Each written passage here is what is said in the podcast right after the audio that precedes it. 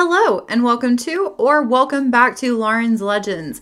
Today, I am bringing you the harrowing story of a 19 year old girl that gets trapped for 17 days when an eight story building collapses on her. She survives unbearable temperatures, being stuck with deceased coworkers, and only has a little bit of food and water to survive on. And with that, here is her story.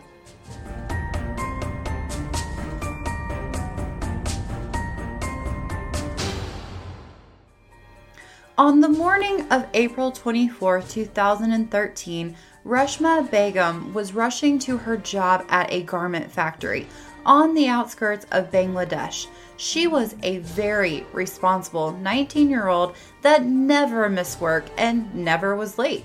But today was different. She was upset and worried. You see, the day before, most of her colleagues had been complaining about cracks that were showing up in the eight story building where they worked. Everyone was scared to work there with all of the heavy equipment, but the owner of the building, Sohel Rana, had demanded that they get back to work, and if they didn't show up, they would lose their job.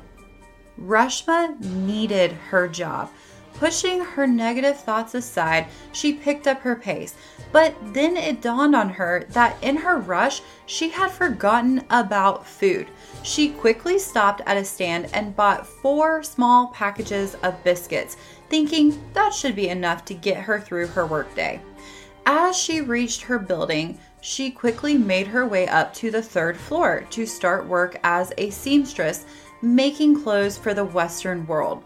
She calmed a little because she had made it just in time.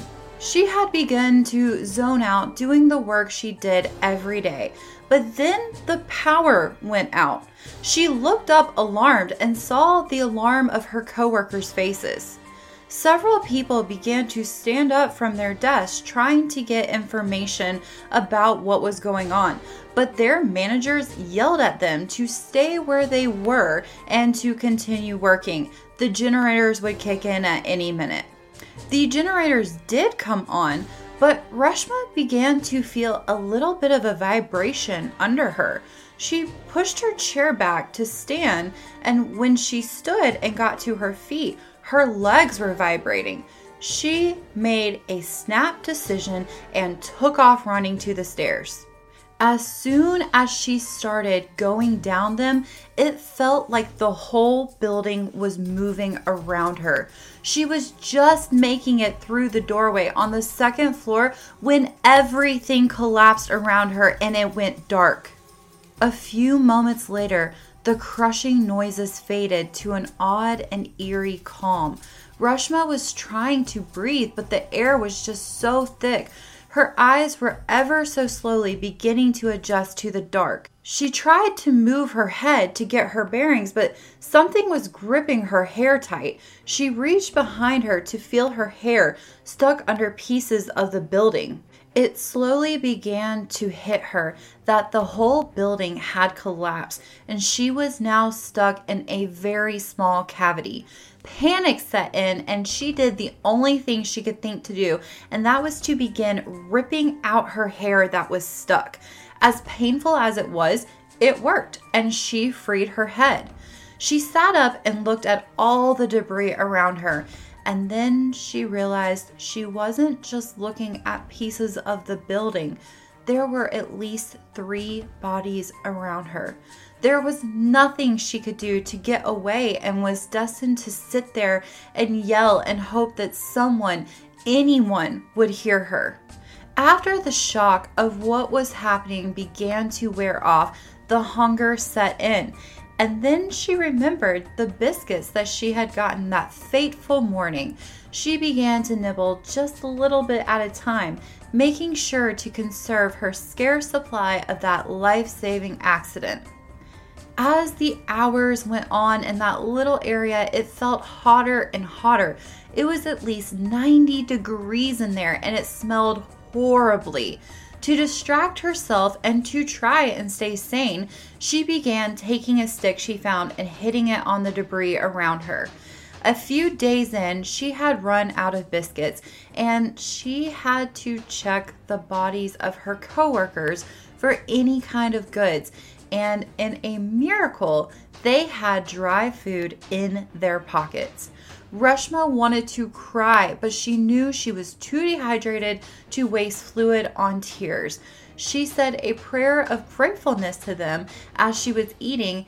She heard a strange noise above her, and then out of a small hole, a water bottle fell through and landed by her feet. She could not believe it, but quickly grabbed it and began drinking. It was so hard for her to stop, but another bottle fell in. This is one of the biggest mental victories she could have had to press her to not give up. More days went on, and then she realized she was hearing voices. She would later say, I heard voices of the rescue workers over several days. I kept hitting the wreckage with sticks and rods just to attract their attention but no one heard me. That was so bad for me. I began to think I'd never see the light of day again.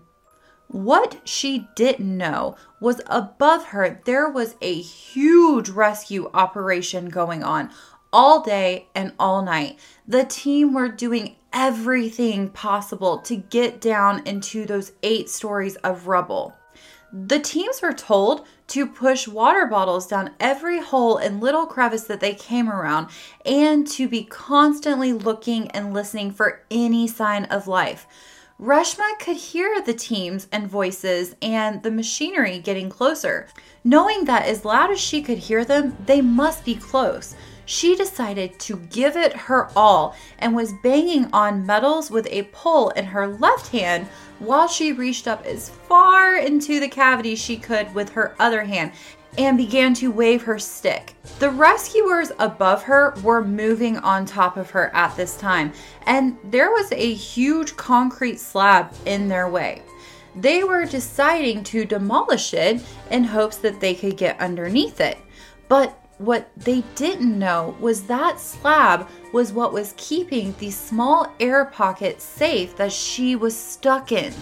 The bulldozers began to remove the debris in front of the slab, and they removed just enough that one of the rescuers standing by began to hear a very faint cry for help. The stunned crew ordered the loud equipment to immediately stop, and everyone stood there extremely quiet. And the amazed workers saw the very end of the stick moving back and forth. Every worker swarmed the area. They used every tool they had handsaws, welding tools, drills, everything they could to get the debris out of the way. And after 40 minutes, there she was looking back at them alive. Reshma could almost not believe it was the sun hitting her face, but it was so beautiful and so bright. Hands were reaching down to her from everywhere, and before she knew it, she was being pulled from the carnage and being placed on a stretcher. They immediately gave her water. She had run out of water, two days before, and that first sip was the best tasting water she had ever had. They also gave her oxygen and an IV of fluids. The entire crowd that had been absolutely defeated.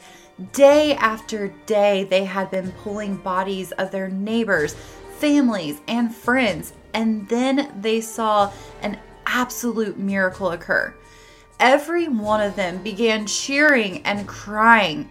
For Reshma, she had been rescued after 17 days or 408 hours. For the workers, they had been rescued from losing all of their hope.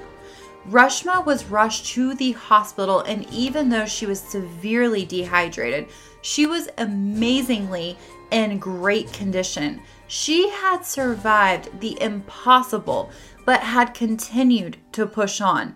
She had been stuck down there in the 90 degree heat and found out after the fact that she had been found all the way down in the basement. Reshma decided to do the absolute best with her life after this, and to help others as much as she could. And to this day, she is still out in her community giving back. She now works at a five star motel and has a husband and a daughter. She understandably does not like to relive these horrible moments and this ordeal, and still has very hard nights with her PTSD of just being in complete darkness where she can't sleep, but has said that it is all worth it to be alive. Reshma's story is absolutely amazing, but you may be asking yourself, what in the heck and how did this happen? Well, this building was originally a six story building, and the very greedy owner got a corrupt mayor to approve him to add on two stories to the top. The work done was shoddy at best, and it was an accident waiting to happen. On the morning of April 24, 2013, over 3,000 garment workers showed up to go to work. Over 2,600 people were severely injured, and over 1,100 people were killed, resulting in the deadliest disaster in the clothing industry ever. It is gut wrenching to think about the people there the very day before complaining about how dangerous the building was, but had then been forced to go back and work in these conditions. Most of those people died. In good news and hopefully a lesson, the owner of the building and 37 other people were charged with murder and held responsible for the deaths of the 1,100 people. I truly hope that this horrible tragedy can help bring light to how important human life is over financial gain. And with that, this amazing story about a young 19 year old woman who never gave up and a community that needed to find her and remember to never lose hope in its darkest moment. Thank you for watching. Please give that like button a tap, and I will see you next time.